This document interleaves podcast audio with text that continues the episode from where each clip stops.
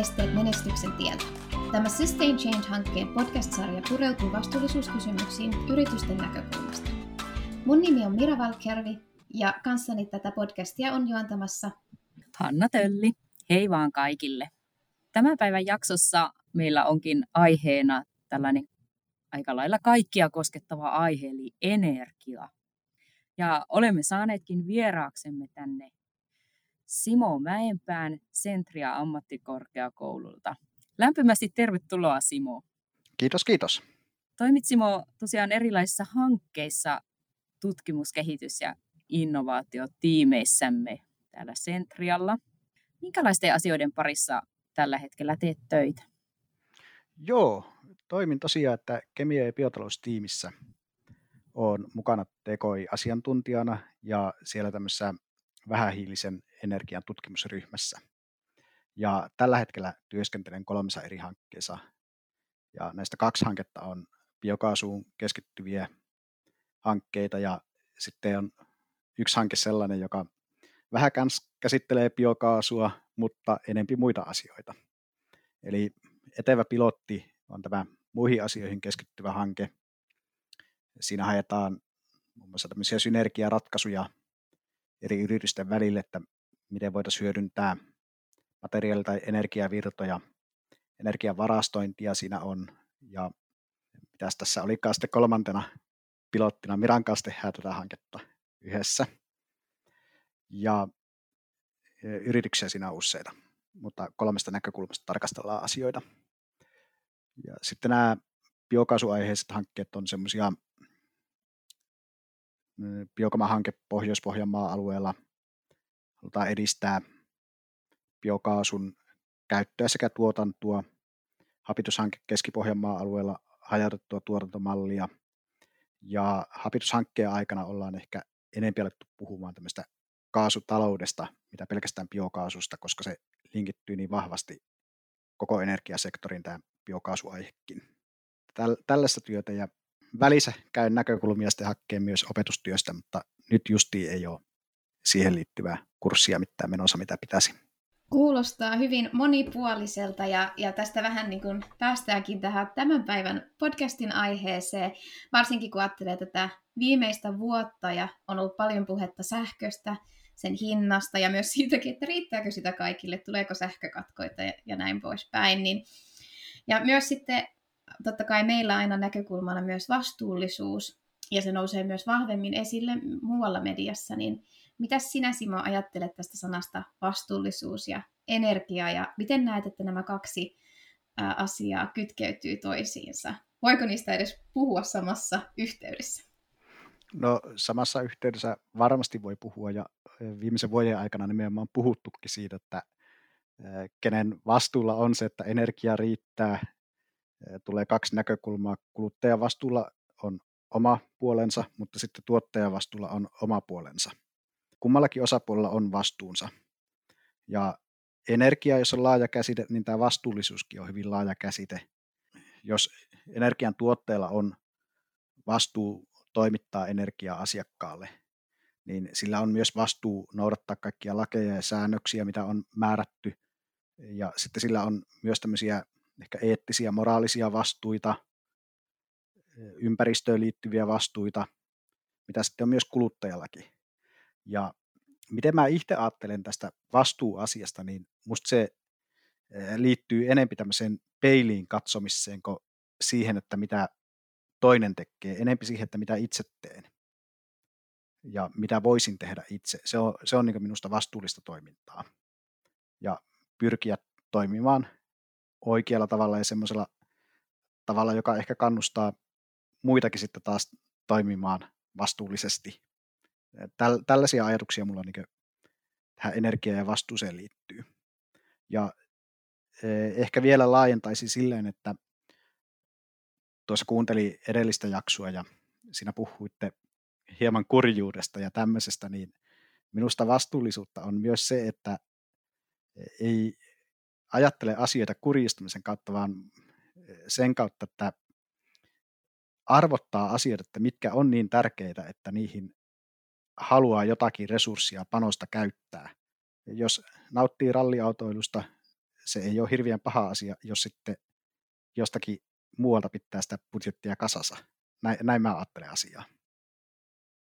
Kyllä, että ei ole, ihan, ei ole niin mustavalkoista eikä sellaista joko tai asiaa tämäkään. Joo, mm. ei, ei, ei, ei ole, että se, että jos kaikki ilo viiää elämästä, niin kyllä se tappaa meiltä kyvyn luovuuteenkin ja sitten ollaan alaspäin menevässä kierteessä. Näin mä ajattelin, että vastuullisuutta on se, että sopivassa määrin nauttii myös elämästä. Kyllä, ja sopivassa määrin käyttää sitä energiaa. Ilman sitä me ei nykyajan ihmiset kyllä tulla toimeen, eikä sitä tultu ennenkään toimeen. Aina on jonkunlaista energiaa tarvittu. Mitä sitten on tämä niin sanottu vihreä energia? Tai onko se sama asia kuin vähähiilinen energia? Musta vihreä energia on laajempi käsite kuin vähähiilinen energia. Eli vähähiilisellä energialla tarkoitetaan ja mitataan minun käsityksen mukaan hiilidioksidipäästöjä. Että jos hiilidioksidipäästöt on pienet tai olemattomat, niin silloin voidaan puhua vähähiilistä energiasta. Ja jos meillä on tarkastelukohtana päästöt, niin vähähiilinen energia voi silloin olla peräisin sellaistakin lähteestä, mistä aiheutuu suuret päästöt, mutta silloin käyttäjän pitää huolehtia, että se ottaa talteen sen hiilen. Ja tarvitaan ehkä uudenlaistakin ajattelua ja uudenlaista teknologiaa, että nyt on kyllä noussut esille tämä vetytalous ja sitten sen kautta hiilidioksidin jalostaminen johonkin, että tämmöinen on ehkä tulevaisuudessa tulevaa tekniikkaa, joka laajentaa tätä vähähiilisyyden käsitettä. Mutta jos mennään sitten vihreään energiaan, niin se on minusta hieman epätarkka termi, koska se on niin laaja käsite. Ja sitten eri ihmiset vähän painottaa eri tavalla, että mitä asioita ne tarkastelee. Eli vihreä energia, niin yleisesti voidaan sanoa, että se liittyy ympäristönäkökulmien huomioimiseen. Mutta se, että huomioidaanko me vaikka maisemallisia arvoja, joku ajattelee, että vihreä energia tarkoittaa sitä, että säilytetään joku perinnemaisema ja painottaa sitä hyvin vahvasti. Toinen henkilö voi painottaa hyvin vahvasti päästöjä, että mikään päästö vähenemä. Ja silloin ne voi nähdä vaikka tuulivoiman hyvin eri tavalla. Tai sitten vihreä energia voi tarkoittaa, niin kuin tuulienergiaa kohdassa nähdään, niin ehkä sitä maisemallista puolta, mutta se voi tarkoittaa myös tämmöistä, että miten elinolosuhteet muuttuu, minkälainen vaikutus sillä on vaikka metsävaroihin, säilyykö ne vai supistuuko ne, että vihreä energia on laaja ja epätarkka käsite, mutta se kuvaa hyvin, että ympäristöasiasta puhutaan. No mitä se vihreä energia niin kun on sulle? Mulle tarkasti. Niin. Joo, tämä on hyvä kysymystä.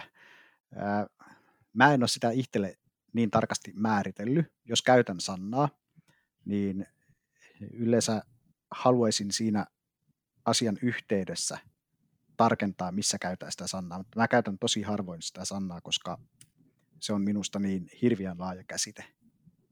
Eli mulle se tarkoittaa vain, vain tämmöistä, että ympäristöasioita tarkastellaan. Ja tuo on oikeastaan tosi hyvä pointti, kun ajattelee, että tämähän on semmoinen termi, mitä niin kuin viljellään niin kuin aika villisti joka paikassa ja mediassa nyt. Ja voidaan me ihan tavan kuluttajatkin olla tosi sekaisin, että mistä tässä nyt puhutaan. Niin tosi kiva, että tuolla lailla tarkensit asiaa. Kyllä, kiitos. Tämä selvensi itsellekin hieman tätä kenttää ja, ja sitten tuli mieleen, että hyvin usein myös kuulee tämmöisen termin kuin puhdasta energiaa, niin sekin varmaan saa meidät monet kuluttajat, niin kuin yrityksetkin, vähän sekaisin, että mistä kaikista puhutaan. Niin onko sulla, Simo, tähän näkökulmaan, että mitä tämä puhdas energia sitten on? No minusta se on taas yksi tapa brändätä asioita ja nimetä asioita. Jotkut sanat on sellaisia, että ne on saattanut jossakin vaiheessa olla hyvinkin tarkasti määriteltyjä ja yksiselitteisesti ymmärrettyjä. Niin kuin minusta vaikka uusiutuva energia terminä on vähän kärsinyt sellaista inflaatiota, kun sitä on alettu tarkastelemaan vähän eri tavalla, että mikä on uusiutuvaa ja mikä ei ole uusiutuvaa. Tästä puhtaasta energiasta en niin osaa sanoa, että jos haluaisin olla tarkka, niin puhuisin mieluiten vain ei-fossiilisesta energiasta. Fossiilinen energia on vielä aika yksiselitteinen oman käsityksen mukaan. Kyllä, ja varmasti selkeämpi monille, monille muillekin. Mutta jos ajatellaan tätä meidän tilannetta, niin energian tarve ja kulutus, niin kuin Hannakin sanoi, että me ei oikein pärjätä ilman sitä energiaa, niin se tuskin on tässä vähenemään päin. Niin miten näet, että tämä haaste sitten ratkaistaan nyt ja myös tulevaisuudessa, että se energia, energia on meille tarpeeksi käytössä? Joo, mä näen tämän kysymyksen näin, että kun esität, että energiakäyttö tuskin on vähenemään päin, niin tähän on hyvin positiivisesti asetettu. asetettu kysymys, eli sitähän tarkoittaa sitä, että me ratkaistaan ongelmat. Jos me ei ratkaista ongelmia, niin mehän kohdataan jossakin kohti sellainen piste, missä kulutusta on liikaa suhteessa energiantuotantoon, ja sitten jos me saavutetaan sellainen piste, niin siitähän tulee aikamoinen katastrofi, ja, joka johtaa väestön määränkin vähentymiseen ja sitä kautta sitten energian käytön romahtamiseen. Mutta jos me uskotaan, että näin ei tapahdu, niin silloin me uskotaan, että me löydetään ratkaisuja. Ja mä uskon tähän itse. Ja mä uskon, että se tapahtuu teknologian kautta. Ja teknologia kehittyy tällä hetkellä aika hurjallakin vauhdilla. Meillä tulee uudenlaisia ideoita. Näitä ideoita voidaan sitten taas yhdistää ja saadaan tämmöinen niin kasvaa kierre aikaiseksi. Ja täältä näyttää, että jos nyt katsoo uutisia, aikaisemmin on väitetty, että fuusioenergia on aina kahdenkymmenen vuoden päästä tulossa. Nyt uutisoidaan jo, että se on tulossa nurkan takkaa vastaan. Sitten jos katsoo tätä vedyn tuotantoa, että mitä siinä tapahtuu, eli sen avulla voidaan yhdistää tämmöisiä hajallaan olevia uusiutuvia energialähteitä tehokkaammalla tavalla laajemmin jaettavaksi, mitä sähköverkon avulla. Niin ollaan niin kuin pääsemässä aika, aika erinäköiseen maailmaan, mitä on tähän mennessä ollut, että miltä se tulevaisuus näyttää, sitä on vaikea tarkasti sanoa, mutta se on erinäköinen kuin tämä hetki, ja siinä on tämmöinen, sanotaan talouskasvuun perustuva teknologian kehitys, joka ratkaisee ongelma, jos se ratkaisee, ja jos ei ratkaise, niin sitten on aika ikävää. Joo, ei me mihinkään luoliin olla vielä takaisin hiipimässä, että itsekin uskon siihen, että kyllä, kyllä ihminen pystyy tämänkin haasteen luultavasti ratkaisemaan, että jollakin tavalla. Voihan se hetkeksi aiheuttaa, tai uskotko siihen, että se voi jossakin vaiheessa aiheuttaa myös taantumaa ennen kuin taas päästään uuteen nousuun? No kyllä uskon, että voi aiheuttaa. Ja ehkä joissakin alueilla paikallisesti on sellaista nähtykin. Että jos ajatellaan vaikka tämmöistä kaupunkia, myös kehitystä, niin sitä voidaan ehkä jonkunlaisena ajatella, että maaseudulla on jossakin määrin eliolot heikentynyt, huonontunut ja väestö on pakkautunut sellaisiin alueisiin, missä ei välttämättä kaikkien mielestä ole niin miellyttävää asua, mutta se on energiatehokkaampaa. Tai sitten Jo, joissakin kirjoissa väitetään näin, että matkustusmukavuus on mennyt aina vain heikompaa suuntaan, eli matkustajakohe on vähemmän tilaa käytössä, mitä on ollut aikaisemmin. Että aikaisemmin vaikka laivoissa on ollut isompia hyttejä, mitä nykyään on, ja jos mennään johonkin oikein lentokoneeseen, niin istutaan oikein tiiviisti, että olisi niin kuin tehty tämmöisiä valintoja, jotka osittain on heikentänyt, mutta sitten taas asiat tehdään enemmän ja laajemmin, mitä on tehty aikaisemmin. Moni, monimutkainen kysymys. Kyllä, ja ei tämän podcastin aikana tätä saada ratkaistua. Mutta miten sitten, jos me katsotaan vähän sitä yritysten näkökulmasta, tehdään näissä hankkeissakin niin valtavasti yhteistyötä yritysten kanssa, niin minkälaisia vaihtoehtoja näet, Simo, yritysten energian käytössä ja niissä energianlähteissä, kun ajatellaan tätä vihreää siirtymää. Miten sitä hukkaenergiaa voitaisiin hyödyntää paremmin? Joo, mä ajattelen tätä enemmän ehkä tämmöiseltä strategiselta pohjalta kuin semmoisena binäärisenä kannattaa, ei kannata asiana. Me insinöörit aika monesti lasketaan joku takaisinmaksuaika asialle, sitä hyvä aloittaa, että lasketaan takaisinmaksuaika. Ja sillähän me nähdään tämä hetkinen tilanne, että aurinkopaneelilta kannattaa laittaa katto täyteen, kun sähkön hinta on kallis. Mutta sitten meidän pitäisi vähän hahmottaa sitä asiaa, kun tehdään investointeja, että missä tilanteessa se investointi saattaa olla erittäin huono tai missä tilanteessa erittäin hyvä, mikä niiden todennäköisyys olisi tapahtumana, että näin tapahtuu. Ja sitten mennäänkin monimutkaiseksi. Eli minusta tässä on niin paljon semmoista näkemyksellistäkin asiaa, mihin sen, joka tekee investoinnin, niin pitää ottaa kantaa. Näin mä ajattelen tätä asiaa. Ja sitten jos noista hukkaenergioista puhutaan, niin niitähän rajoittaa osittain lainsäädäntökin, mitä meillä on. Nyt on sähköpuolella tullut tämä mahdollisuus tehdä energiayhteisöjä. Jos me tuotetaan aurinkopaneelilla sähköä ja myyä verkkoon päin sitä sähköä, eli kaikkia ei kuluteta, niin tavallaan me voidaan ajatella sekin hukkaenergiana. Eli tuotetaan yli oman tarpeen. Ja jos on tämmöinen, että omistetaan sama omistaja monta rakennusta, mikä eri liittymän piirissä nykyään saa jakaa sitä sähköä energiayhteisönä. Aikaisemmin se ei ollut mahdollista. Tai jos me tuotetaan ylimääräistä lämpöä, että meillä on joku lämpökattila, prosessi käyttää osa siitä lämmöstä ja sitten tulee hukkaenergiana ulos, niin siihen ei ole mitään rajoitustakaan, että voidaan jakaa naapurille sitä lämpöä aikaisemminkin. Mutta sitten taas mennään siihen monimutkaiseen kysymykseen, että kuinka pysyvä se naapuri on, minkälaista lämpöä, lämmönhintaa se haluaa maksaa, kehittyykö joku muu teknologia, meidän oma järjestelmä ainakin monimutkaistuu, minkälaisia vaikutuksia sillä on vaikka sen järjestelmän käyttövarmuuden kannalta. Eli on paljon asioita, mikä on pois Excelistä, mutta on kuitenkin huomioon otettavia asioita.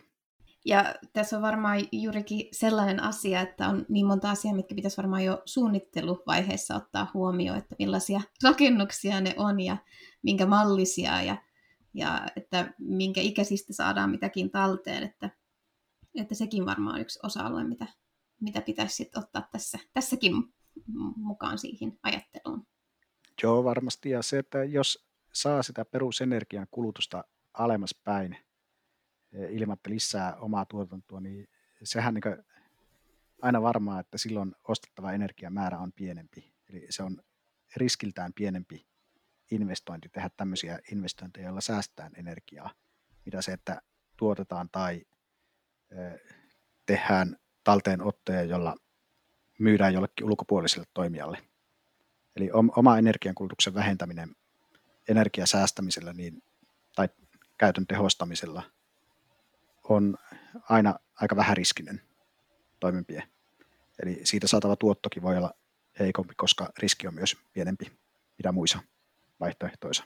Mua kiinnostaa vielä semmoinenkin kysymys, että kun puhuit tuosta yhteistyöstä, niin kuinka hyvin suomalaiset ja Suomessa yritykset on kyennyt näissä energia-asioissa yhteistyöhön ja onko siellä kasvavaa kiinnostusta naapuriyritysten välillä, ootko huomannut?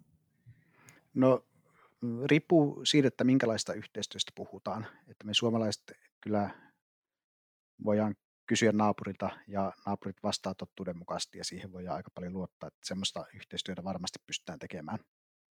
Mutta sitten semmoinen, että tehdään yhdessä isoja investointeja, vaikka yhteinen biokaasulaitos ja miten jaettaisiin hyötyjä, miten arvioidaan, että kenellä syötteitä ja kenellä energiakäyttöä ja muuta, niin siinä ei mennä hankala, hankalaksi. Pitäisi ehkä kyetä luomaan luotettavia sopimuksia. Ky- kyllä siinä olisi parannettavaa ja ehkä hyvin paljon semmoista asenteisiin liittyvää toimintaa. Jos nähdään, että yhdessä meidän hyöty on paljon suurempi kuin kummankin yksin toimimalla. Ja sitten jos se jää siitä kiinni, että toinen mahdollisesti hyötyy pikkusen enempi kuin itse, niin onhan se vähän älytöntä. Kyllä, ja yhteistyöt on varmasti semmoinen, tai yhteistyön tekeminen on, mitä mekin ollaan tässä podcastin aikana huomattu, että vastuullisuudessa on hyvin tärkeää ja, ja se tulevaisuuden tie, niin visioidaanpa tähän loppuun vielä vähän, että millaiselta se meidän tulevaisuus tulee näyttämään ja minkälaisilla kulkupedeillä tulemme liikkumaan, niin millaisilla kulkupedeillä Simo ajattelet, että parinkymmenen vuoden päästä olet tulossa tänne töihin meille Centrialle? Joo, kahdenkymmenen vuoden päästä. Minkälaisella tuun, niin se on aika lähellä kaksikymmentä vuotta. Maailma näyttää aika samalta kahdenkymmenen vuoden päästä kuin nytkin näyttää. Luultavasti näin. Sähköautoja on enempi käytössä ja autojen automatisaatiotaso on korkeammalla kuin nyt.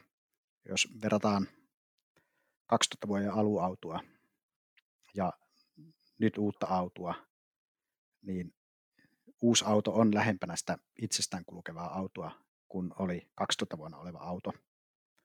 Kaikissa autoissa on lukkiutumattomat jarrut. Jarrutustapahtumaa hoitaa joku muu kuin ihminen, että se tapahtuu turvallisesti. Sitten on luistoestojärjestelmiä, ajonvakautusjärjestelmiä. Eli ajamissa on hyvin paljon sellaista, mitä tekee joku muu kuin ihminen nykyään. Ja kahdenkymmenen vuoden päästä, jos ostat uuden auton, niin siinä on vielä paljon enempikin asioita.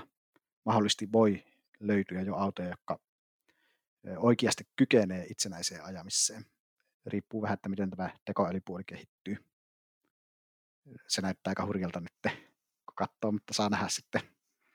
Ja jos me saavutetaan semmoinen auto, niin se muuttaa asioita aika paljon, että sitä kutsutaan jollakin muulla nimellä kuin auto todennäköisesti,